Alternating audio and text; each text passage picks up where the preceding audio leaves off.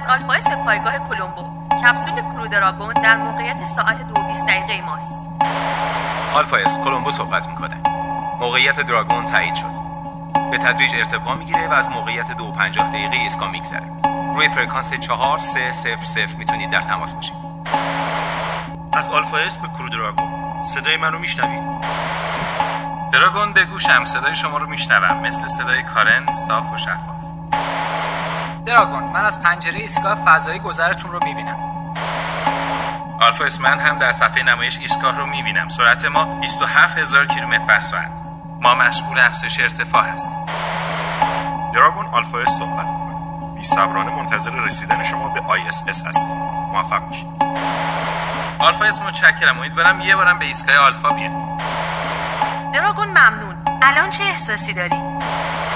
آلفا اس می‌دونی که تکراری نمیشه. هرگز تکراری نمیشه دراگون به امید موفقیت. پایان تماس.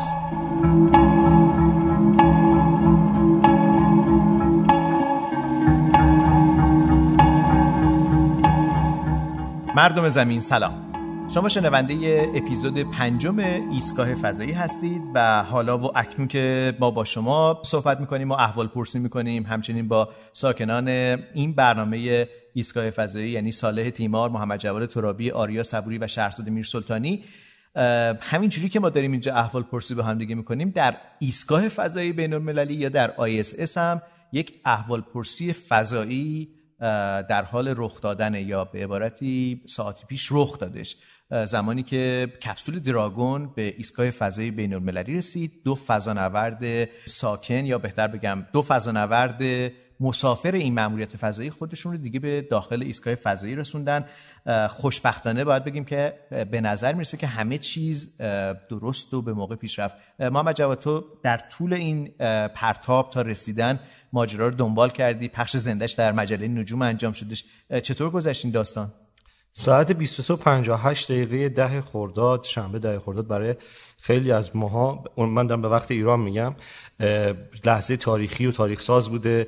لحظه ای که باید در تاریخ ثبت بشه به عنوان لحظه ویژه برای شرکت های خصوصی فضایی. به خاطر اینکه تونستن یک کار مهم انجام بدن. کاری که تا پیش از این به دست فقط سه سازمان فضایی بسیار بزرگ بوده یعنی و دولتی. و دولتی. به اسم ناسا، روسکاسموس و حالا سازمان فضایی چین روسکاسموس که مال روسیه است روسیه است که برای ایستگاه فضایی بین المللی هم تنها تاکسی بود در نه سال اخیر که با سایوس های خودش فضا نوردار به فضا می برد چینی ها برنامه داشتن برای رفتن به ایستگاه فضایی ولی ایستگاه فضایی خودشون یا یه آزمایشگاه فضایی کوچیک.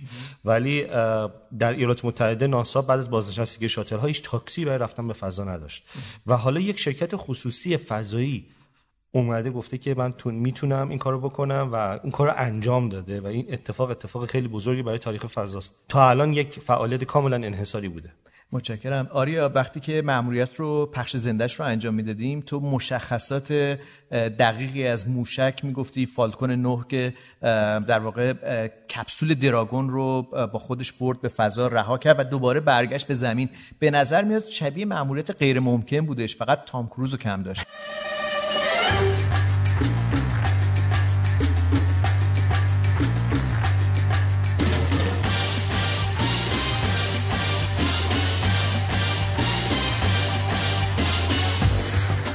شبیه یه تعبیر رویا بود انگار توی خواب یا توی فیلم علمی تخیلی هستیم.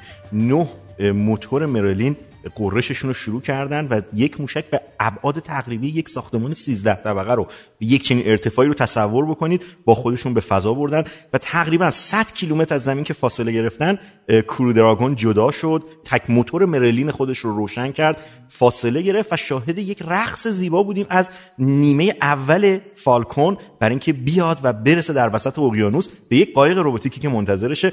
اومد فرود اومد و نفسهای ما تو سینه حبس دوباره اون مثال همیشگی رو بگیم. مثل یه خودکار میمونه که خود موشک رو به صورت خودکار بعد در نظر بگیم که درش ازش جدا میشه. کرو دراگون اون کپسول زیستی که دو تا فضا نورد هستن مثل در خودکار میمونه. جدا میشه در خودکار جداگانه میره به سمت فضا. اون کپسولی که سوخت داخلش هست احتراق انجام میشه. نیمه اول. نیمه اول در واقع موشک برمیگرده. صاف عمودی میاد پایین که خیلی کار عجیبیه به خاطر اینکه بعد فوق العاده بود. اقیانوس روی میاد. دوربین هایی بود که میدیم بالکاش واس شدن بعد فشار هوا از از بین های. اطراف می اومد بیرون و تعادل اینو به دست می برد و یک صحنه فوق العاده ابری بود و نمی‌دیدیم داره کجا فرود آره. میاد. و وقتی فرود اومد ما هم تقریبا مثل همه دنیا شگفت زده شدیم از این صحنه زیبا. یکی از چیزهایی که خیلی همه راجبش صحبت می‌کردن می‌گفتن این یکی از در واقع عجیب و غریب ترین ماموریت های فضایی به لحاظ تکنیکی و فنی ولی در این حال یک رکورد دیگه هم داشته که از شیکترین ماموریت های فضایی تاریخ عصر فضا می‌تونیم قلم دادش بکنیم. یادم میادش که ایلان ماسک گفته بودش که لباس کل دیزاین یا طراحی این ماموریت به گونه ای بوده که بتونه جلوه باشکوهی از فضا رو برای علاقمندان فضا به نمایش بگذاره. یعنی نه تنها محتوای خیلی عجیب غریبی داشته بلکه فرم زیبایی رو هم براش تدارک دیدن.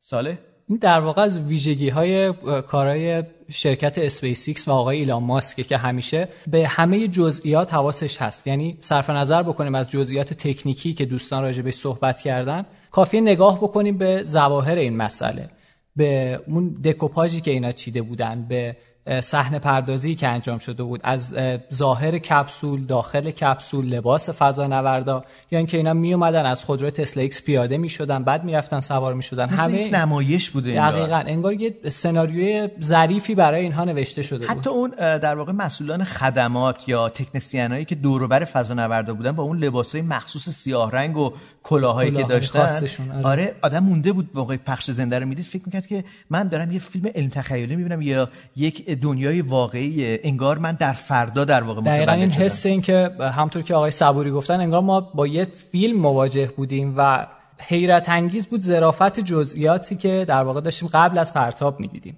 حالا صرف نظر از همه جزئیات طراحی. به نظر من یکی از خاصترین نقاطش هم همون طراحی لباس بود که خود آقای ایلان ماسک گفته بود.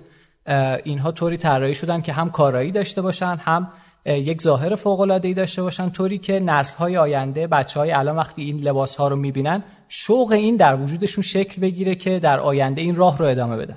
گفتی که برای بچه ها باید شوق انگیز بشه شهرزاد میر سلطانی اینجا شهرزاد یادمه که شما توی توییتر یا توی اینستاگرام می نوشتی و تصاویری رو میذاشتی از بچه هایی که دارن نگاه می‌کنن. به این صحنه تاریخی. برای اونا دقیقا همین احساس ایجاد شد همون احساسی که در واقع ایلان ماسک و گروهش در پیش بودن.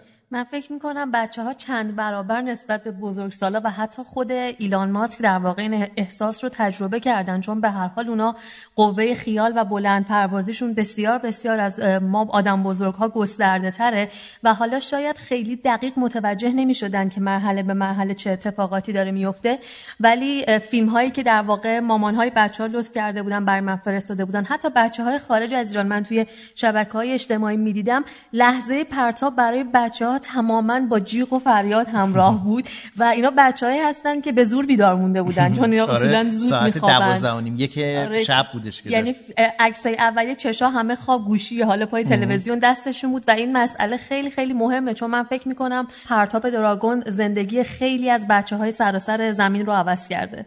باب بیکن و داک هرلی دو فضانوردی هستند که حالا دیگه در واقع میشه بگیم که ساکنان ایستگاه فضایی بین المللی هستند و آنچه که اتفاق افتاده یک مرز جدیدی از بلند پروازی بشری که رخ داده. فقط باید یادآوری بکنم که خود کپسول اسمش دراگون هستش که مدل های مختلفی داره. این کرو دراگون هستش ولی برای خود کپسول در واقع اسم جداگانه گذاشته یه شده. اسمیه که فضانوردا طبق یه سنت همیشگی روی فضاپیماشون می‌ذارن. چون هر دو فضانورد یعنی باب بنکن و داکرلی توی شاتل فضایی ایندیور پرواز داشتن. تجربه پرواز با اون داشتن. ایندیور انتخاب کردن. ایندیور در واژه به معنی یعنی واژه ایندیور به معنی تلاشه و خواستن یک تشکری هم بکنن از مهندسای فضایی که این پرواز رو دوباره ممکن کردن. شهرزاد میر سلطانی توضیح داد که واقعا برای بچه ها چه اتفاق افتاده چه در ایران چه در دنیا. آریا موقعی که فضانوردا به نوعی از مرز گرانش زمین فرار کرده بودن و خارج شده بودن. یکی از چیزهایی که فکر کنم برای بچه ها و برای بقیه جالب بودش همون سنت قدیمی هست که در مرز فضا اتفاق میفته یه دایناسور در این سفر آره، دیده شد. یه دایناسور همراهشون بود که بعدا محمد جواد دقت دقت بیشتری داشت. فرمانده موجا به من گفتش که مثل که با کمربند روی صندلی بسته این بودنش صندلی دور خالی بود. آره، و- کمربند دایناسور بسته بودن. خیلی جالب بود. و از دست که یه عروسک بوده لطفا. دقیق. تا الان هیچ کسی نگفتین. داریم راجع به یک عروسک عروسک بود؟ اتفاق جالبی که افتاد من یکی از شاگردانم در واقع با یه دایناسور گذاشته بود بغل دستش و با اون عروسک دایناسورش داشت عروسک اژدها داشت. داشت اون پخش زنده رو میدیدش. الان عکسش هم هست. عکسشو به ما بدید بذاریم توی اینستاگرام و ایستگاه فضایی. سال جالبش اینه که خجالت کشیده بود. چرا؟ private برا من فرستاد. گفته بود بچه‌ها دیگه ببینن من با عروسکم دارم می‌بینن منو مسخره می‌کنن. بهش بگو که فضانوردا عروسک دارن. چه برسه به اینکه اگه اجازه بگیریم که خیلی عالی میشه که اگه اجازه گرفتیم سال میشه بگی که صفحه اینستاگرام ما نشانیش چی هستش حالا که اینجا هستیم. آره یه صفحه اختصاصی برای پادکست ایستگاه فضایی رو انداختیم به نام Space Station Cast. Space Station Cast صفحه ایستگاه فضایی که اگر مایل هستید اطلاعات بیشتری به دست بیارید. پشت صحنه ها عکس های پشت صحنه ها فیلم های پشت صحنه ها رو ببینید. می‌تونید به page ما سر بزنید. طولانی؟ دفعه پیشم گفتین آره. ای سه بار بگو. Space Station Cast یه بار گفتی. خیلی خب بریم به زمین برگردیم. اگر موافق باشید از ایستگاه فضایی فاصله می‌گیریم میریم به زمین جایی که در آسمان نما احمد کریمی برای ما از آسمان شب خواهد گفت.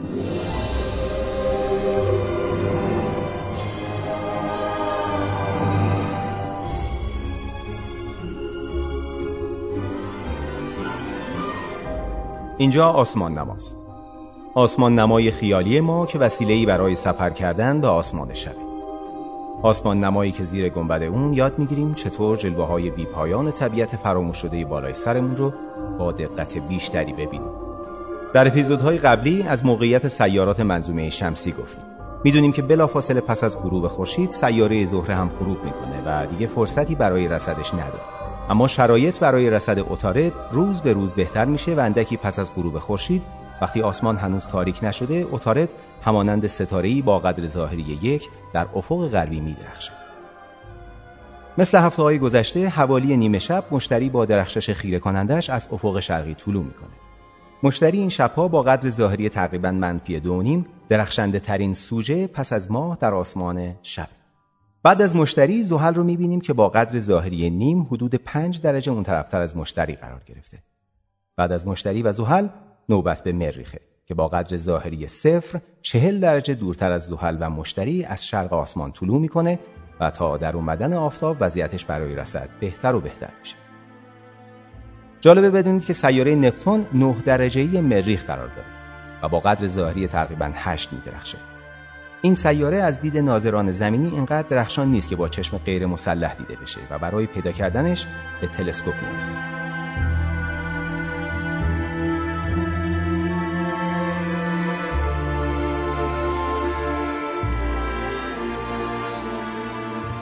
صدای احمد کریمی بود و صالح احمد اشاره کردن که این شبها شب شب اتارده سیاره‌ای که گفته میشه که به این راحتی نمیشه دیدش و این شانس رو داریم که تو این فصل الان حالا باقی سیاره ها هم خیلی سخت معمولا ممکنه بشه ردیابی بکنیم. برای ماها که شاید آشنا نباشیم به آسمان شب. ولی پیدا کردن اتار ظاهرا رند بازار این شبهای آسمان شبه کجا بریم دنبالش بگردیم؟ بزن اول اینجوری شروع کنم. دلیل اینکه این شبها ما می‌تونیم اتارد رو خیلی راحتتر پیدا بکنیم اینه که جدایی زاویه‌ایش داره از خورشید بیشتر میشه. یعنی ما باید یه زاویه رو توی خیالات خودمون تصور بکنیم که رأس اون زاویه ماییم. یکی از زلاش خطیه که از ما می‌رسه به خورشید زل دیگرش خطیه که از ما می‌رسه به اتاره. عین یه قیچی میمونه. دقیقا. و این زاویه الان در واقع در بیشترین حد خودش در سال 2020 قرار داره. به خاطر همین میگیم اتارد در بیشترین کشیدگی شرقی قرار داره این شما دارید ما رو با واژه ها آشنا می‌کنیم. گرچه که بعد برای واژه ها بریم سراغ احسان مرشوک در فرهنگستان زبان ادب نجومه. ولی پس جدایی زاویه‌ای که توی مقالات و مجلای نجوم و جای مختلف می‌خونیم یعنی همون قیچی که فاصله در واقع دو زل قیچی چقدر از هم دیگه دور شده؟ بله بله. این که این ازلا قیچی چقدر از هم باز شده. و هر چقدر در واقع این جدایی زاویه بیشتر باشه با این حساب در افق سوژه رصدی ما بالاتره زمانی که خورشید غروب می‌کنه و این به این معنی هستش که راحتتر می‌تونیم ببینیم دقیقا دقیقا این عدد برای اتارد بین 18 تا 28 درجه تغییر می‌کنه و این شبها این عدد نزدیک به 23 درجه است احمد وقتی که اتارد رو با تلسکوپ نگاه می‌کنیم چی می‌بینیم؟ آیا مثلا یه قرص خیلی بزرگی داره؟ قمری داره؟ چیه؟ نه در واقع سیاره اتارد بسیار کوچک هست این سیاره تیزپای منظومه شمسی با چشم دیده میشه با چشم غیر مسلح؟ با چشم غیر مسلح دیده میشه در بیشترین کشیدگیش. از پشت تلسکوپ هم شما خیلی چیز عجیب, عجیب و غریبی نمی‌بینید.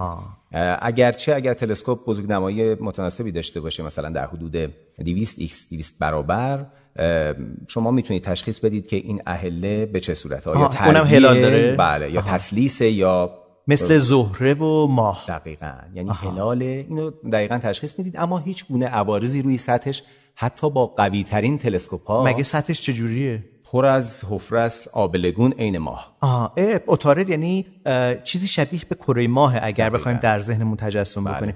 و آیا مثل مثلا سیاره مریخ که فوبوس و دیموس قمراش هستن یا قمرهای گالیله مشتری آیا اتارد هم قمر داره نه ماه نه. داره؟ نه اتارد و نه سیاره بعدیش یعنی زهره یا ناهید هیچ کدوم قمر ندارن بسیار خوب. توی صحبت امشب احمد اشاره کرد به نپتون.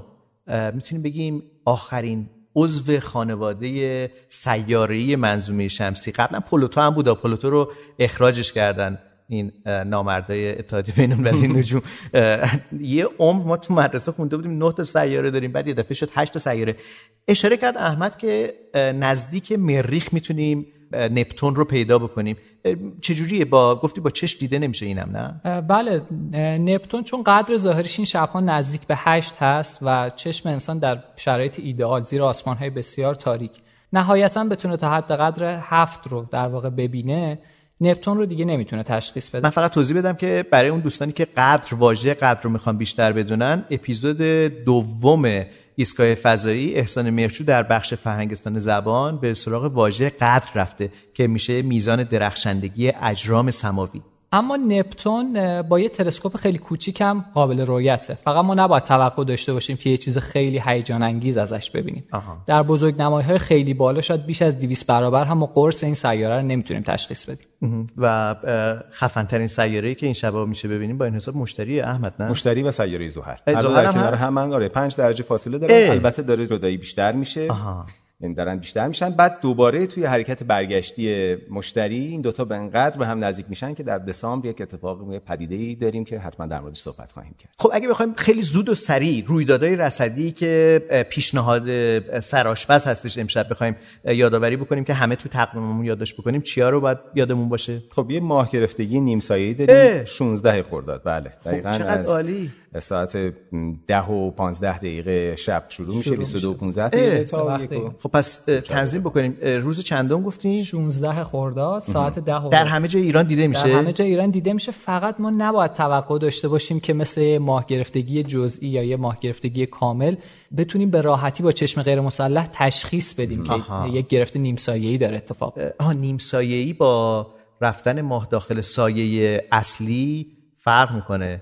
اون موقع ماه گرفتگی جزئی اتفاق میفته که انگار برش می‌خوره ماه. الان فقط احتمالا درصدی از درخشندگی ماه کم میشه. خیلی کم اندک تیره میشه آها. که اونم رصدگرای با تجربه با چشم تشخیص میدن و با ابزار اپتیکی هم خیلی از کسایی که تجربه کمی دارن نمی‌تونن تشخیص بدن. خب پس خطش بزنیم تقریبا آره فقط یادمون باشه که 16 هم فرمودین. جمعه 16 هم ماه کامله دیگه. بله.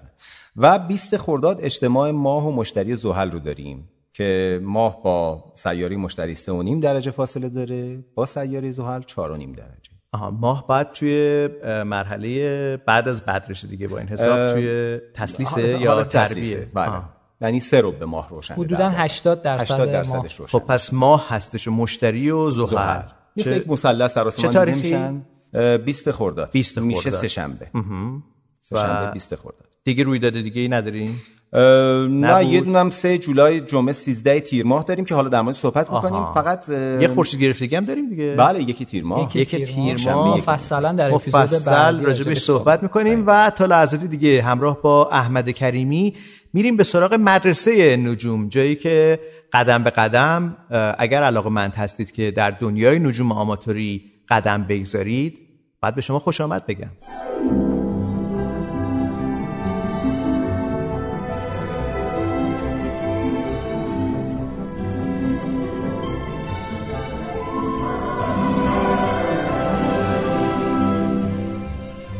شاید بارها اصطلاح جدایی زاویه‌ای یا فاصله زاویه‌ای رو در منابع عمومی نجوم شنیده باشید.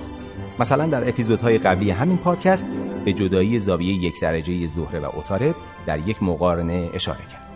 یا در این اپیزود گفتیم مشتری و مری حدود 5 درجه از هم فاصله اما این درجه ها به چه معنی است و اونها رو چطور محاسبه برای اینکه شهود بهتری نسبت به این اصطلاح داشته باشیم فرض کنید زیر آسمان شب ایستادید و دارید به سیاره مشتری نگاه می‌کنید.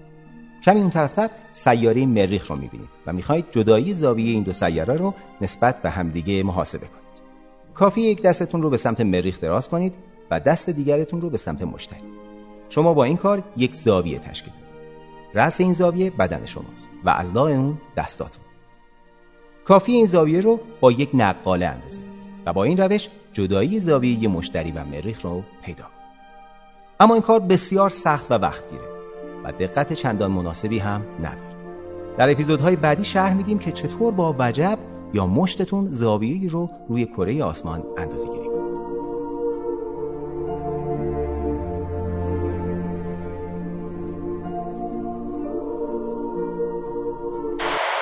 صدای ما رو از ایستگاه فضایی میشنوید.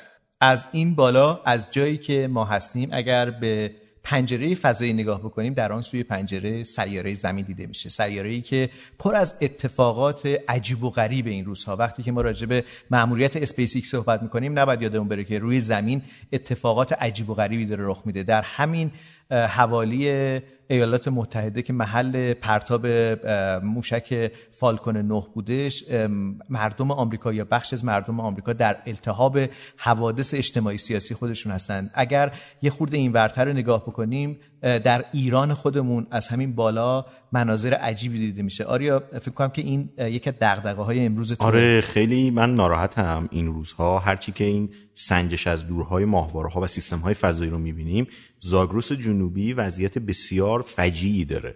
تنها واژه‌ای که می‌تونم بهش بگم دقیقا یک فاجعه زیستی حیوانی جانوری در اونجا در حال شکل گرفتن هست. مناطق بکر حفاظت شده که شاید هزاران سال قدمت دارن و بسیار نقش مهمی دارن در تأمین آب منطقه وضعیت هوایی منطقه و اکوسیستمی که در اونجا هست به نظر من در بی تدبیری در حال سوختن هستن. مدت زمان زیادی بیش از 13 مرحله آتش سوزی رو طی کردن و در چند روز گذشته بسیار گسترده تر شده. و دریغ از یک کار اصولی و هرچی آدم به این فاجعه بیشتر نگاه می‌کنه چه از زمین چه از فضا چند منظر فیلم هایی که داره منتشر میشه غمگین و غمگین و غمگین تر میشه. عجیب اینه که حالا تصور میشه که انگار باید همه کمک ها مردم انجام بدن. چون من می‌بینم که برای تجهیزات مختلف از تجهیزات آتش نشانی گرفته تا تجهیزات حرفه‌ای اطفاء حریق الان از مردم خواسته میشه که این هزینه رو بدن و این که عجیبه. مگه قراره که واقعا از جیب مردم فقط این هزینه ها بشه. این یک سمت ماجراست ولی یه سمتش نباید از یاد ببریم که همین فناوری فضایی که داره به ما امکان پایش دقیق موقعیت جنگل ها رو میده که هر کجا چقدر خسارت وارد شده و چه مرحله هستش. تا همین الان که در واقع ما برنامه ایستگاه فضایی رو ضبط می‌کنیم هنوز متاسفانه خبر داریم که جنگل های زاگرس داره میسوزه. امیدواریم که هر چیز زودتر همه چیز آرام بشه کلا زمین وضعیتش آرامتر بشه. هر گوشش رو که می‌بینیم یه داستانی داره دیگه. امیدوارم که اگر ما داریم اینجا راجع به فضا صحبت می‌کنیم و کیهان یادمون نرفته که در سیاره زمین وضعیت چگونه هستش. وقت فکر نکنید که ما نفسمون از جای گرم بلند میشه. می‌خوایم موسیقی رو بشنویم به یاد زمین و به یاد تمام لحظات خوبی که در این سیاره تجربه کرده باشن.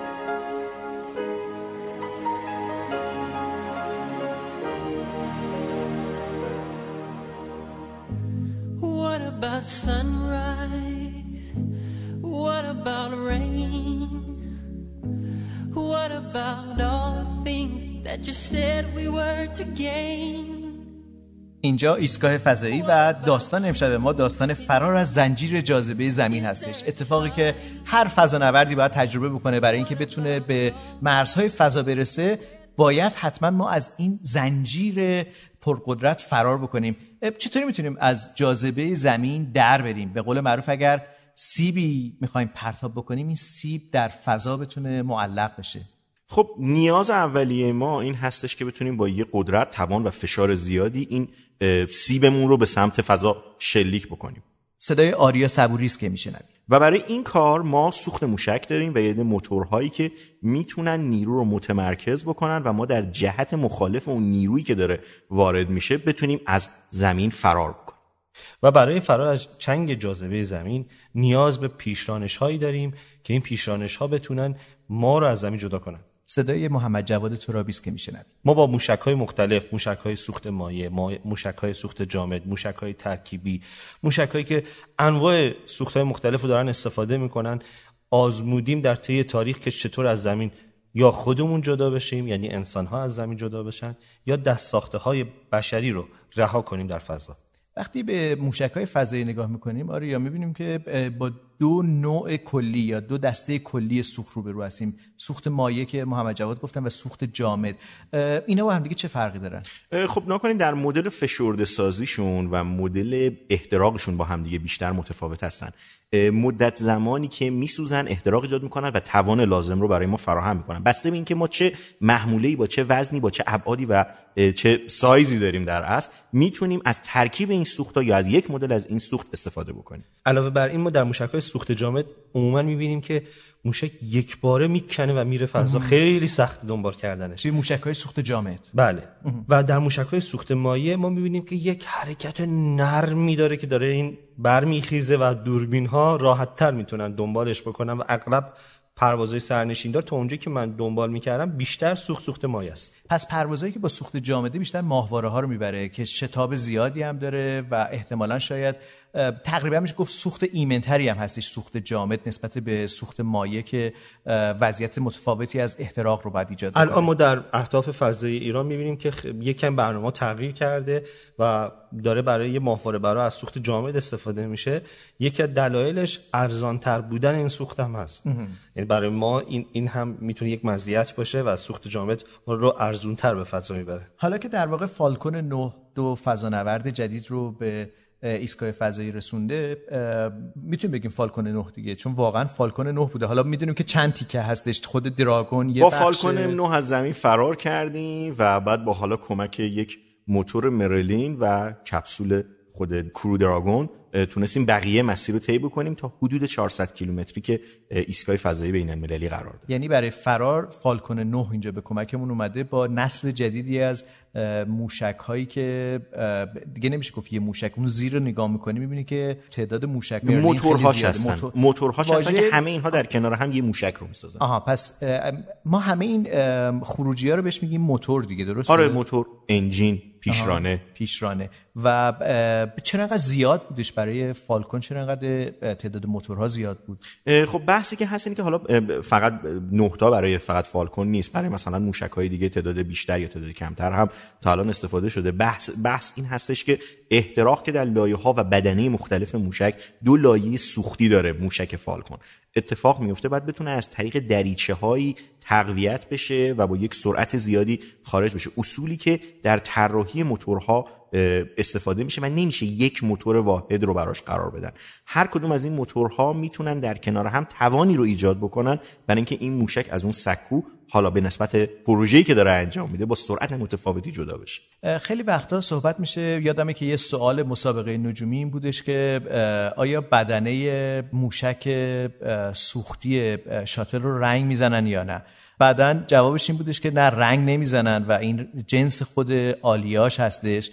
و وقتی سوال می‌شد که چرا در واقع رنگ نمی‌زنن گفته می‌شد که وزن زیادی ایجاد می‌کنه. چقدر وزن عنصر مهمیه محمد جواد توی فرار از زمین؟ خیلی عنصر مهمیه به خاطر اینکه به خصوص مثلا ما می‌تونیم ارجاع بدیم به زمان شاتل ها شاتل های فضایی که می‌دیدیم یکی از همین مخزنه اصلی سوخت اصلا رنگ نمی‌شد گرچه همه فکر می‌کردن. نارنجیه رو نارنجیه و همه فکر اون رنگ نبود؟ نه رنگ زده نمی‌شد. این رنگ اصلی آلیاژی رنگ بود و خب چرا رنگ نمی‌زدن بدون رنگ در آورده بودن به خاطر به خاطر اینکه به وزنش اضافه نشه. چون یعنی... فکر یک سازی به این بزرگی کافیه رنگی که روش میشینه اندکی به اون ارزم به حضور شما جرمش اضافه بکنه. می‌خوام از کلمه وزن استفاده نکنم. به جرمش اضافه بکنه و به خاطر همین باعث میشه باز یه سوخت بیشتری نیاز داشته باشن که برای رهایی. و خب چه کاریه؟ صرفه جویی اینه که رنگ نزنن و از خود به قول آریا بدون رنگ درش بیارن. البته که ما داریم راجع به دوره صحبت نسل قبلی. دهه 80 میلادی یعنی الان 4 دهه گذشته. و خب تکنولوژی رنگ هم تغییر کرده. و در این حال ما می‌بینیم که خیلی از ماموریت فضایی همچنان در واقع موشکا رنگ میشه و وزن یک عنصر مهمیه در ماموریت فضایی. شنیده بودم که هر کیلوگرم محموله فضایی چندین هزار دلار هزینه داره جابجایی. بذارید تصحیح کنم. هر ده کیلوگرم بودن یک میلیون دلار. هزینه پیشرانه ما رو افزایش میده. هزینه رو افزایش میده. به عبارتی هر فضانورد اگر بخواد بره. اینو اینو با خود وزن موشک حساب می‌کنن دیگه محموله رو داریم. محموله در مورد محموله داریم بحث می‌کنیم. مثلا در این داستان کرودراگون ما و تعداد نفراتی که در درونش قرار داره بسیار خوب داریم راجع به فرار از چنگ جاذبه زمین یا زنجیر جاذبه زمین صحبت می‌کنیم با محمد جواد ترابی و آریا صبوری و شما شنونده ایستگاه فضایی هستید. اجازه بدید بریم به سراغ دکتر محمد تقی میرترابی در کپسول ناتیلوس.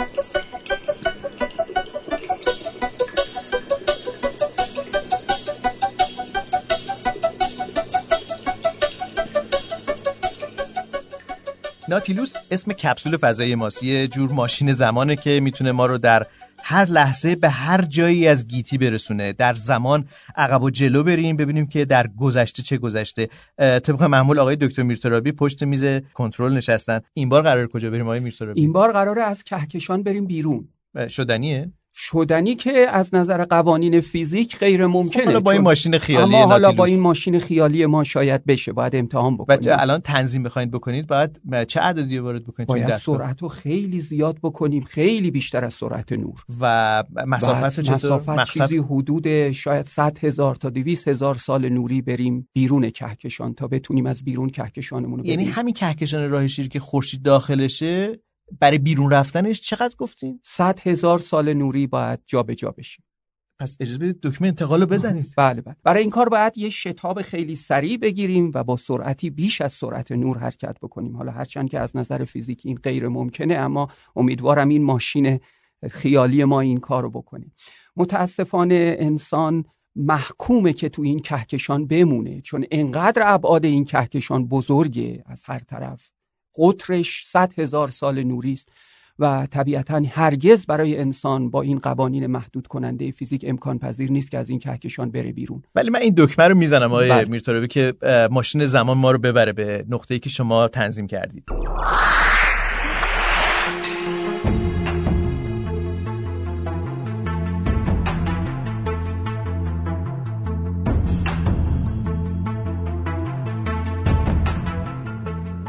حالا اگر نگاه کنیم می‌تونیم کهکشان خودمون رو ببینیم.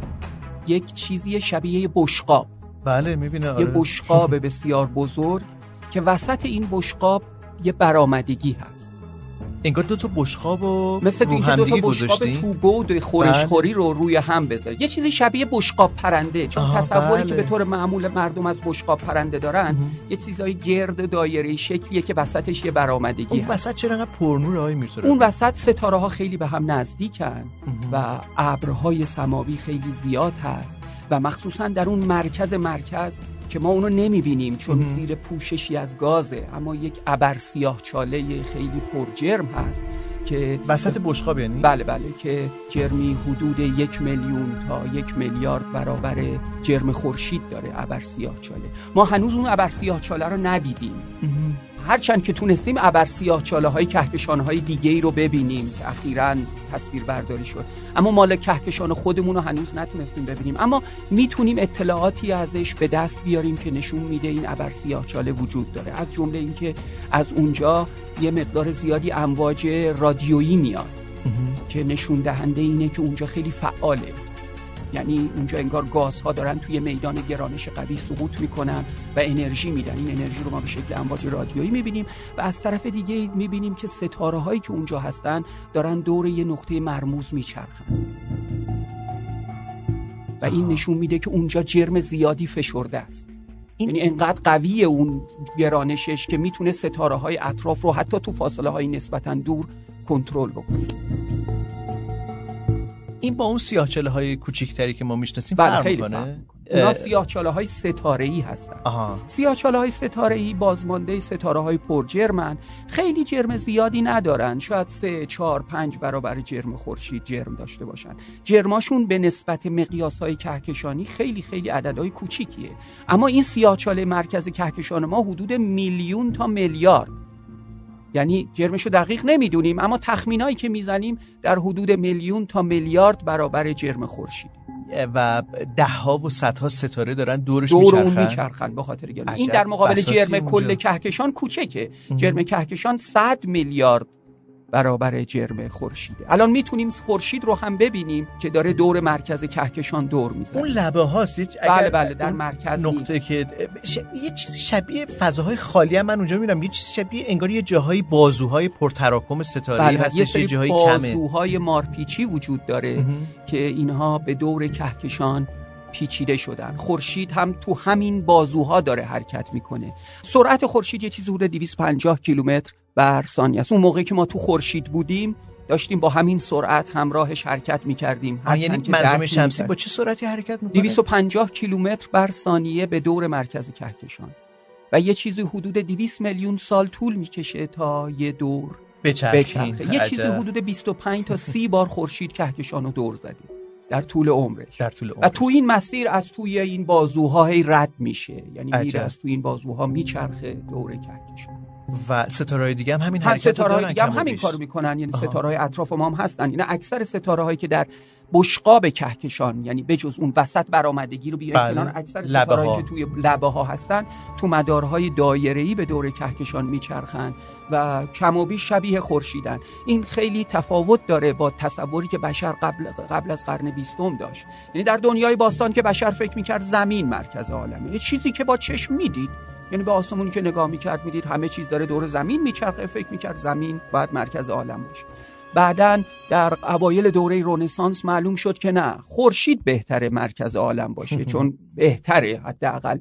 بعدا معلوم شد که نه خورشیدم آنچنان مرکز عالم نیست. امروز ما می‌دونیم حتی این کهکشان هم مرکز عالم نیست. یعنی عالم یه مجموعه بسیار عظیم و گسترده است و همگن و همسانگرده و هیچ نقطه ایش مرکز نیست. هیچ نقطه ایش بر دیگری ارجح نیست. حالا این مجموعه ای که ما می‌بینیم یه کهکشانه. و البته کهکشان راه شیری یه کهکشان بزرگه یه کهکشان به نسبت قوله. در مقایسه با کهکشان های اطراف. حالا اگر توی مقیاس بزرگتر نگاه بکنیم کهکشان های کوچکتری رو می‌بینیم که اقمار راه شیری هن. و یه مقدار دورتر یه کهکشانی شبیه راه شیری هست به اسم امرأت المسلسله و اندرومدا. این خانواده رو ما بهش میگیم گروه محلی. گروه محلی سه تا کهکشان بزرگ داره که راه شیری اندرومداس و کهکشان ام 33 و یه چیزی حدود پنجاه بیش از پنجاه تا کهکشان کوچیک. که بهش میگیم گروه محلی. آره که اینا خانواده خانواده ها اعضای این خان خانواده. یعنی در واقع چند تاش دور راه شیری میچرخن چند تاش دور اندرومدا میچرخن. و شما یه بار دیگه مرور بکنیم این اقربه های ماشین زمان رو. صد هزار سال نوری طول کشید که ما تازه از لبه کهکشان راه شیری خارج بشیم. برای اینکه بتونیم تصویر میدان دیده باز ببینیم صد هزار سال نوری دیگه ما دور باید شدیم. به اندازه کافی دور بشیم تا بتونیم اینو ببینیم. گروه باید- محلی حدود میلیون. سه میلیون پنج میلیون سال نوری در نظر بگیریم. حالا ما اگر بخوایم کل گروه محلی رو ببینیم باید تو این مقیاس ها حرکت بکنیم. فقط بخوایم کهکشان خودمون رو تو یعنی میدان دیدمون. باشه. 200,000 سال شاید نوری. 200 300 هزار سال نوری. و این نقطه ای که ما داریم می‌بینیم همین نقطه بشقاب مانند چه تعداد خورشید مثل خورشید ما توش حدود؟ 100 هزار میلیون یا 100 میلیارد. 100 میلیارد خورشید داخل این کهکشان راه در شیریه کهکشان خودمون عجب و اندرومدام چیزی شبیه همین داره یعنی در همین حدود ستاره داره چقدر طول می‌کشه که از دو حرکت سال بریم. به آندرومدا دو میلیون سال نوری نوع- یعنی نزدیکترین همسایه کهکشانی ما دو میلیون سال نوری مثل ما داره؟ یعنی مثل راه شیری یعنی از عجب. این کهکشان های بزرگ البته. نزدیکتر از اون کهکشان های کوچیک به ما هست همین اما ابرهای خب- ماژلانی آره که گفتیم. کوچیکن. اما مثل کهکشان خودمون اندرومداست جالب اینجا که اون موقع که ما در زمین بودیم می‌تونستیم اندرومدا رو با چشم غیر مسلح ببینیم. یعنی اولین بار عبدالرحمن صوفی حدود هزار سال پیش با چشم اینو دیده و ثبت کرده. و وقتی که به اندرومدا نگاه می‌کنید یعنی می‌بینید اونو تو آسمون فوتون هایی که اون لحظه وارد چشم شما میشه دو میلیون سال در راه بوده. یعنی این فوتون دو میلیون سال پیش یعنی تقریبا قبل از پیدایش انسان روی زمین. راه افتاده. دو میلیون سال در راه بوده امشب وارد چشم شما بوده و از شانس اینو داشته که از مردمک چشم ما رد بشه. یعنی فرض کنید یه جسمی رو از فاصله دو میلیون سال نوری پرتاب کردن دقیقا از یه دایره 8 میلیمتری چشم ما وارد شده و ما تونستیم اونو ببینیم. این خوششانسیه که فهمیدیم که چی هست این چیزی که داریم می‌بینیم. آقای به این بوقی که داریم میشنویم یعنی که ناتیلوس داره انرژی تموم میشه بعد برگردیم به زمین دوباره. بعد 200 هزار سال نوری دوباره سفر کنیم تا برسیم به زمین خودمون.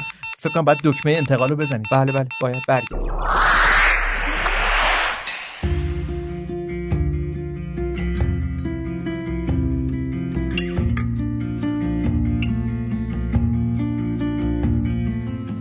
سفر رفتن با دکتر میرترابی چه روی کره زمین باشه چه با ماشین زمان همیشه جذاب به دلیل شخصیت خود دکتر میرترابی. اما اجازه بدید تا هنوز در واقع در حول و حوش زمان هستیم بریم به زمین بریم به فرهنگستان زبان و ادب نجوم به سراغ احسان مرچو که ما رو با یک واژه دیگه از دنیای نجوم و کیهان شناسی آشنا می‌کنه.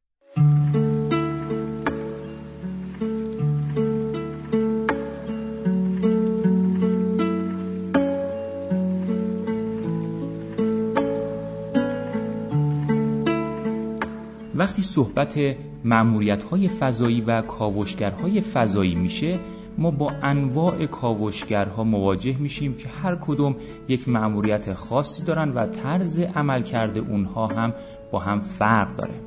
به طور کلی کاوشگرهای فضایی که ما از اونها استفاده می‌کنیم رهسپار فضا می‌کنیم تا به سمت یکی از سیارات منظومه شمسی رهسپار بشن و از اونها برای ما اطلاعات جمع بکنند. بسته به این که وقتی به سوژه مورد نظر به سیاره مورد نظر نزدیک میشن چگونه رفتار می‌کنند؟ به سه دسته تقسیم میشن. برخی از کاوشگرها اصطلاحا مدارگرد هستند که به اونها اوربیتر میگیم. برخی دیگه از کاوشگرها سطح نشین هستند و به اونها لندر میگیم و عده دیگه از اونها سطح نورد هستند که بهشون روور میگیم. از دسته مدارگردها یا اوربیترها می‌تونم مثال بزنم. اگزو مارس یا مارس اکسپرس رو که دو کاوشگری بودند که رهسپار سیاره مریخ شدند و به دور سیاره مریخ در یک مداری در ارتفاعی مشخص به صورت مداوم دور مریخ گردش می‌کردند و از طریق ارسال سیگنال به سطح مریخ و دریافت اون سیگنال ها و ارسالش و رله اونها به سیاره زمین برای ما از این سیاره اطلاعات جمع آوری می‌کردند. خب ما می‌دونیم بیشتر مأموریت ها و کاوشگرهایی که در منظومه شمسی انجام شده با هدف شناخت بیشتر سیاره مریخ بوده و بیشترین مأموریت های فضایی به سوی این سیاره انجام شده. از lander ها می‌تونم کاوشگر فونیکس رو مثال بزنم یا ققنوس یا مثلا از قدیمی ترها مارس پولار لندر که به قطب سیاره مریخ رفت و اونجا فرود اومد و روی سطح مریخ قرار گرفت و اطلاعاتی رو از قطب مریخ برای ما جمع آوری کرد. یا مارس پست فایندر که یکی دیگر از کاوشگرهای دسته سطح نشین ها محسوب می‌شد. اما معروفترین کاوشگرها برای سیاره مریخ روورها هستند. دو کاوشگر بسیار معروف روح و فرصت اسپریت و اپورتونیتی که سال 2003 میلادی رهسپار این سیاره شدند و بسیار ماندگار شدند جوری که مأموریت 90 روزه اونها حدود 10 سال به طول انجامید و یکی از موفق ترین پروژه های منظومه شمسی به حساب اومدن روورها چرخ دارن و از طریق چرخهاشون روی سطح سیاره مورد نظر وقتی فرود میان حرکت می‌کنن مسافتی رو طی می‌کنن توقف می‌کنن اطلاعات جمع آوری می‌کنن و دوباره حرکت می‌کنن به منطقه دیگه از سیاره میرن. اما دوستان یک گونه دیگه ای از کاوشگرها هستند نه جزو این سه دسته بلکه به عنوان یک دسته فرعی از اونها یاد می‌کنیم. و اون هم کاوشگرهایی هستند که در مسیر خودشون به سوی یک سیاره از کنار یک سیاره دیگه عبور می‌کنند و اطلاعاتی رو جمع آوری می‌کنند و میرن به سمت همون سیاره مقصد و نهایی. به این دسته از کاوشگرها اصطلاحا فلای بای میگیم. کنارگذرها که مثلا کاوشگری که می‌خواد به سمت سیاره مشتری بره در مسیرش از نزدیکی مریخ هم اگر نزدیک مسیرش باشه عبور می‌کنه و اطلاعاتی از مریخ هم برای ما میفرسته. پس از این به بعد هر وقت اسم یک کاوشگری رو شنیدید توجه بکنید ببینید در کدوم یک از سه دسته سطح نشین، سطح نورد و یا مدارگردها قرار می‌گیره.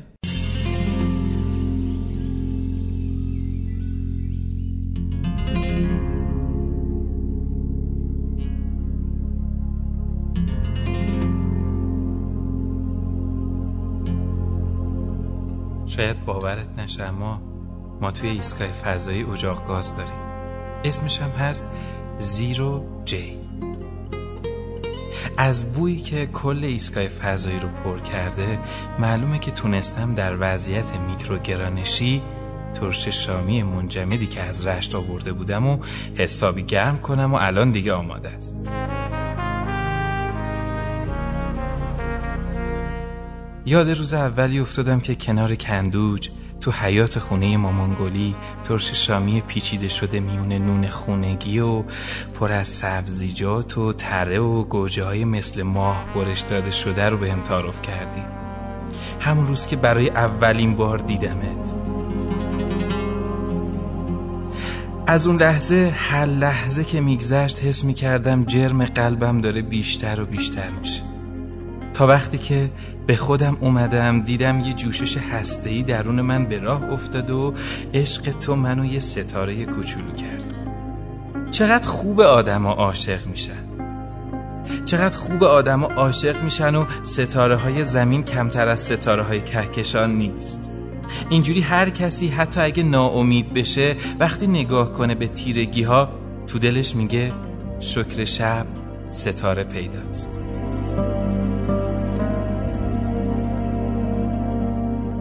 می‌دونی خیلی ها وقتی از روی زمین به آسمون نگاه می‌کنن فکر می‌کنن همه ستاره های توی کهکشان تکیه اما نه اینجوری نیست.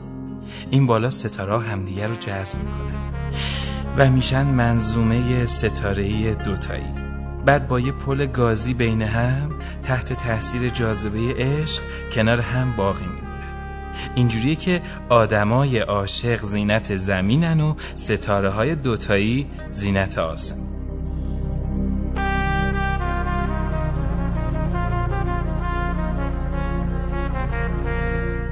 الان اگه بودی می‌گفتی دیوونه ای به خدا.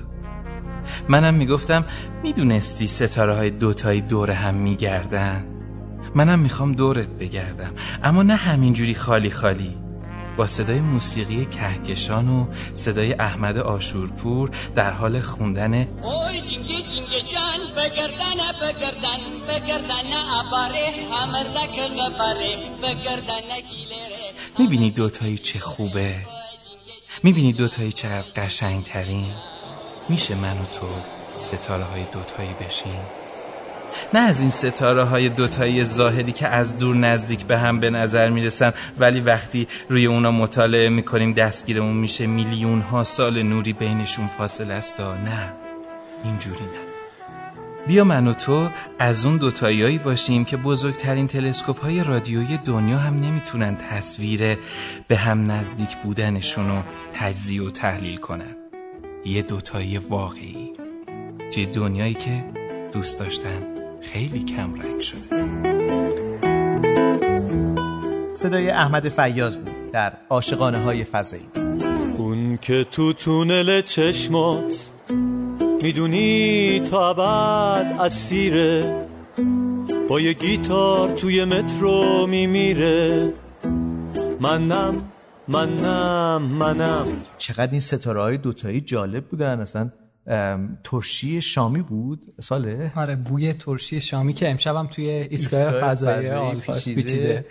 به به به به. خانم میرسلطانی شام چی داریم من نمی‌دونم. من در جریان نیستم. آقایون رو از فرمانده باید از فرمانده موجا بپرسیم. فرمانده شام رسم اینه که من غذا می‌کنم بله بله بله. امشب شام نداریم. امشب شام نداریم بسیار پس این بوی ترش شامی چیه؟ اون برای فرد است. اجازه بده محمد جواد برگردیم به داستان فرار از جاذبه زمین. ما مثلا می‌بینیم که یه موشک از زمین کنده میشه میره به فضا می‌رسه. همین فالکون 9 که به فضا رفتش بعد دراگون رو رها کردش که بره به ایستگاه فضایی برسه. چطوری در واقع سقوط نمی‌کنه؟ من می‌دونم که تا یه جایی موشک داره میره بالا ولی از یه جایی به بعد می‌بینیم موشک خاموش شد. بیایم به جای موشک همین ایستگاه فضایی خودمون رو مثال بزنیم. چرا ایستگاه فضایی سقوط نمی‌کنه؟ ایستگاه فضایی که در فاصله تو مدار. 400 کیلومتری سطح زمینه و هر یک ساعت و نیم داره دور زمین میگرده. به این خاطر که ترکیب نیروی برایند نیروی گریز از مرکز به خاطر اینکه داریم میچرخ داریم میچرخه دیگه. ما داریم میچرخیم دور زمین. و از اون ور جاذبه زمین برایند رو صرف کرده. خیلی فکر می‌کنن تو نقطه‌ای که ایستگاه فضایی ما قرار داره اونجا جاذبه وجود نداره. اتفاقا جاذبه هست. چون مگه خیلی دور شده؟ نه 400 کیلومتری سطح زمینه.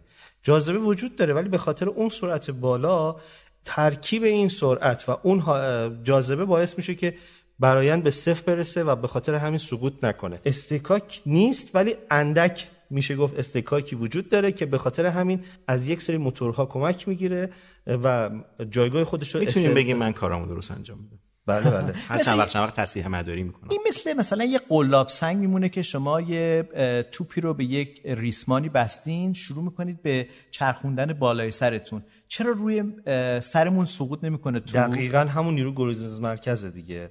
حالا حتی ما می‌تونیم به سمت جاذبه هم این حرکت رو انجام بدیم و بازم می‌بینیم که انگار تاثیر ایجاد نمی‌کنه. تاثیر چشمگیری بر ما ایجاد نمی‌کنه. ولی گفتی که به تدریج جاذبه زمین در هر حال کار خودش رو می‌کنه و به بیشتر استکاک بیشتر و, استکاک و به خاطر اینکه حالا ما میگیم که اونجا جو نیست ولی جو اندکی وجود داره. رقیق شده. دقیقا. و به خاطر همین موتورهای مختلفی هستش که اصلاح می‌کنه تصمیم مداری رو انجام میده. فکر می‌کنم اگه اشتباه نکنم یکی از این مش... حالت شبیه فضاپیما بود بگیم. ATV ژاپنیه که متصل به ایستگاه فضایی و کمک می‌کنه برای اصلاح مداری. ما داریم راجع به بودن در مدار زمین صحبت می‌کنیم رسیدن به مدار زمین صحبت می‌کنیم فرار از چنگ جاذبه زمین صحبت می‌کنیم. همه اینها به نظر می‌رسه که ما رو داره میرسونه به جایی که قوانین فیزیکه و دونستن قوانین فیزیک و علوم پایه است که باعث میشه که ما در مدار زمین بتونیم تجربه بکنیم بودن در فضا رو. دقیقا همینطوره و بعد برگردیم به این که چطور از زمین خودمون رو به اون نقطه میرسونیم. ما به یه سری موشک داریم حالا با سوختهای مختلف دو مرحله یا سه مرحله. ای این موشک ها وقتی اون طبقه رو یعنی اون مرحله از موشک سوختش تمام میشه اون جدا میشه برای اینکه سنگینی نکنه چون بیهوده است وزن بیهوده. و اون فضاپیمای اصلی که دیگه راهی فضا شد حالا دیگه مؤلفه های دیگه روش تاثیر, تاثیر می‌ذاره.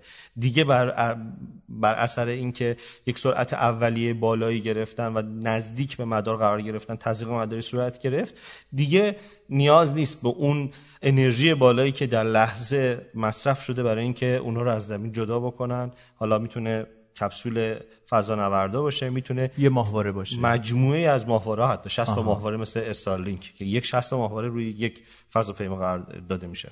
آریا اشاره کرد به تزریق مداری محمد جواد. ما این واژه تزریق مداری رو خصوصا درباره ماموریت فضایی خودمون هم خیلی شنیدیم. زمانی که وزیر ارتباطات مثلا گفت که به سرعت کافی نرسید که در تزریق مداری انجام بشه. این یعنی چی؟ خب ناکنین محاسبه می‌کنن که این می‌خواد به یک ارتفاعی با فاصله از سطح زمین برسه.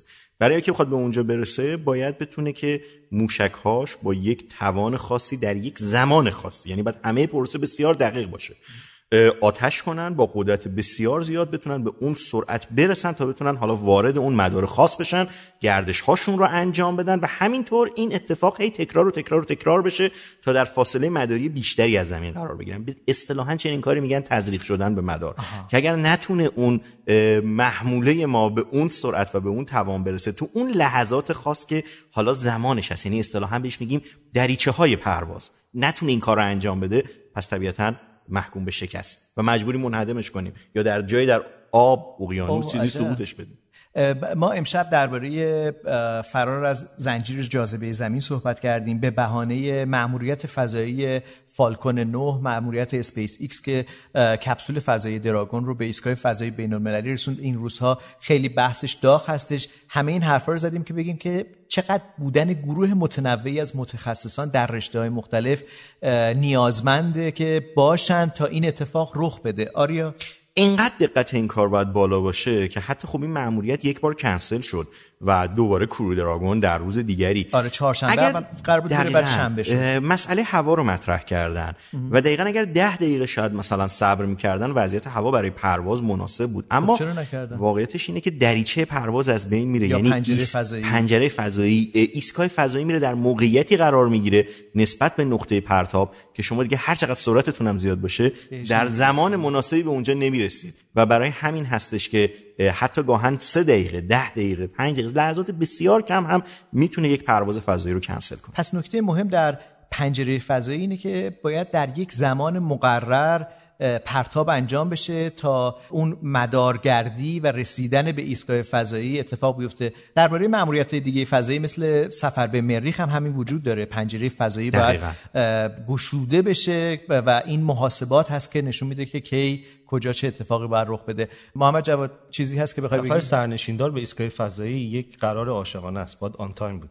متشکرم. time مون تموم شد. زمانمون تموم شد و سپاسگزارم که شنونده این قسمت یا بهتر بگم اپیزود پنجم ایستگاه فضایی بودید طبق روال همیشه می‌خوایم بریم به سراغ شهرزاد میرسلطانی داستان پاکت فلزی و قسمت چهارم این داستان که از اینجا به بعد رو لطفا برای بچه ها کودکان و نوجوانان پخش بکنید که احتمالا برای اونها شنیدنیه. اگر تازه به ایستگاه فضایی ملحق شدید و شنونده این پادکست هستید می‌تونید برید اپیزودهای قبل رو بشنوید. از اپیزود دو داستان پاکت فلزی شروع شده و امشب قسمت دیگری رو با همدیگه میشنویم.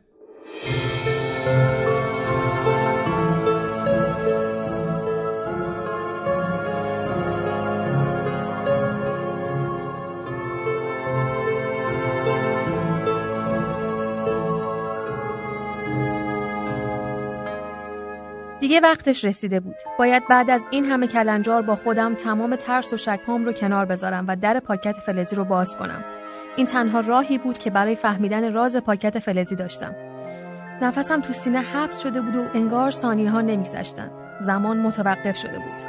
دستم رو در حالی که حسابی از ترس و هیجان سرد شده بود روی در پاکت گذاشتم و اون رو به آرومی به سمت بالا کشیدم. فایده نداشت. در پاکت یک ذره هم جابجا نشد. با انگشتم محکمتر در رو گرفتم و به سمت بالا کشیدم. اما باز هم باز نشد که نشد. زور زدم، زور زدم، هر چقدر زور داشتم رو خالی کردم که در پاکت رو باز کنم اما باز نمی‌شد. دیگه داشتم عصبانی می شدم و مطمئن می شدم که این پاکت چیزی جز یک شوخی نیست و قصه هم پشتش نیست که یک دفعه در پاکت تقی صدا داد و از دستای من پرید بیرون و افتاد روی میز. بعد چند ثانیه پاکت فلزی عین صفحه های یه اوریگامی شروع کردن به باز شدن. پاکت درست مقابل چشمای من بدون اینکه حتی دستهای من تماسی با اون داشته باشن در حال تکه تکه شدن بود. حتی پرک نمی‌تونستم بزنم و چشمام چیزی رو که می‌دیدن باور نداشتن. روی میزم تکههایی از یک پاکت فلزی در حال حرکت و جابجایی بودن و عقل و منطق من نمی‌تونست بهم بگه چه اتفاقی داره میفته. ناخداگاه فقط با ناباوری تمام چشم دوخته بودم تا ببینم این اتفاق باور نکردنی به کجا می‌رسه. پاکت تبدیل به چند تکه جدا از هم شد و ایستاد. با ایستادن تکا تونستم کمی به خودم بیام. با ترس به میز نزدیک شدم. سرم رو خم کردم تا پای سرم رو خم کردم تا قطعه های پاکت رو بتونم دقیق تر ببینم. شکل هیچ کدومشون شبیه به هیچ چیز شناخته شده نبود. کمی زمان گذشت. پاکت همچنان دیگه حرکت نمی‌کرد. من بودم و یه پاکت فلزی تکه تکه شده و یک دنیا سوال و ترس و هیجان کنار هم. راستش تا اون لحظه با باز کردن پاکت فلزی نه تنها از رمز و رازش سر در نیورده بودم که هیچ تازه هزار تا فکر و سوال دیگه هم داشتم. گیج و مات و مبهوت نشسته بودم و خیره شده بودم به تکه های پاکت فلزی. منتظر بودم اتفاقی بیفته یا باز حرکتی بکنه. اما خبری نبود. اتاق تو سکوت کامل بود. داشتم کم کم باز ناامید می شدم و باورم می شد این پاکت فلزی نه تنها از فضا نیامده بلکه از نزدیکترین نقطه ممکن از روی زمین به دستم رسیده. با ناامیدی تمام بلند شدم و به سمت میز رفتم. تصمیم گرفته بودم تکای پاکت فلزی رو دور بریزم تا برای همیشه از دستش راحت بشم. حتی نمی‌خواستم بدونم چجوری ممکنه یه پاکت فلزی با باز شدن درش خود به خود تیکه تیکه بشه. نمی‌دونم چرا. اما با اینکه اون همه با خودم فکر می‌کردم محال این پاکت قصه خاصی داشته باشه و از فضا اومده باشه تو اون لحظه حسابی غمگین شده بودم. دستم رو به سمت اولین تکه پاکت بردم تا که برش دارم و دور بندازمش. همین که دستم اولین تیکه رو لمس کرد دوباره تمام تیکه های پاکت فلزی شروع کردن به حرکت کردن. دستم و ناخداگاه سریع عقب کشیدم و باز هم غم جای خودش رو به هیجان داد. خود به خود چند قدم عقب رفتم و باز چشمام به میز خیره شد.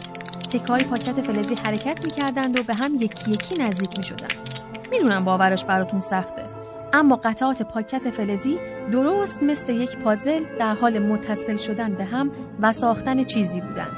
هیچ کاری جز نگاه کردن از دستم بر نمی اومد. زمان همینجور میگذشت و من در شوک کامل به اتفاقی که جلوی چشمام میافتاد فقط خیره شده بودم و در عین ناباوری فقط منتظر بودم تا ببینم از دل این تیکه ها چه چیزی بیرون میاد. حد زدنش اصلا آسون نبود. زمان گذشت و بالاخره انتظارم تموم شد. و روی میزم چیزی متولد شده بود که از بچگی باهاش آشنایی داشتم و روزها و شبهای زیادی رو باهاش گذرونده بودم رادیو وسیله‌ای که از زمانهای قدیم کلی صدای جور رو از همه دنیا پخش می‌کرد و همیشه کلی قصه برای گفتن داشت. بدون شک چیزی که از دل پاکت فلزی بیرون اومده بود و با تیکه های اون ساخته شده بود چیزی شبیه به یک رادیو بود. باورش برام سخت بود. هر لحظه که میگذشت به اسرار پاکت فلزی اضافه می‌شد. از یه طرف دوست داشتم همینجور ادامه بدم و جلوتر برم اما هیجان و ترس و نوباوری نمیذاشت. آخه مگه می‌شد؟ بسته ناشناسی به دستم رسیده بود و روش نوشته بود از یه ایستگاه فضایی اومده. نیمه شب با سر و صدا از خواب بیدارم می‌کرد و حالا جلوی چشمام تیکه تیکه شده بود و تبدیل به یک رادیو شده بود. نه طاقتم واقعا دیگه تموم شده بود. بیشتر از این نمی‌تونستم ادامه بدم. نمی‌تونستم باور کنم. اعتمادم به چشمام رو هم از دست داده بودم. با خودم گفتم حتما خوابم. چشمامو بستم و باز کردم که بیدار بشم و ببینم همه اینا خواب بوده. اما باز پاکت فلزی که نه این بار رادیوی فلزی جلوی چشمام بود. چند بار با دستم به صورت خودم زدم به امید اینکه از این خواب بیدار بشم. اما انگار خواب نبودم. فایده نداشت. با خودم فکر کردم اگه از اتاق برم بیرون و کلی آب سرد به سر و صورتم بپاشم حتما از این خواب بیدار میشم پس از میز فاصله گرفتم و همین که اومدم از در اتاق بیرون برم صدایی از پشت سرم بلند شد ناخداگاه ایستادم و سر جام میخوب شدم. پاکت فلزی که تبدیل به رادیوی فلزی شده بود در حال پخش موسیقی عجیب و اسرارآمیز بود.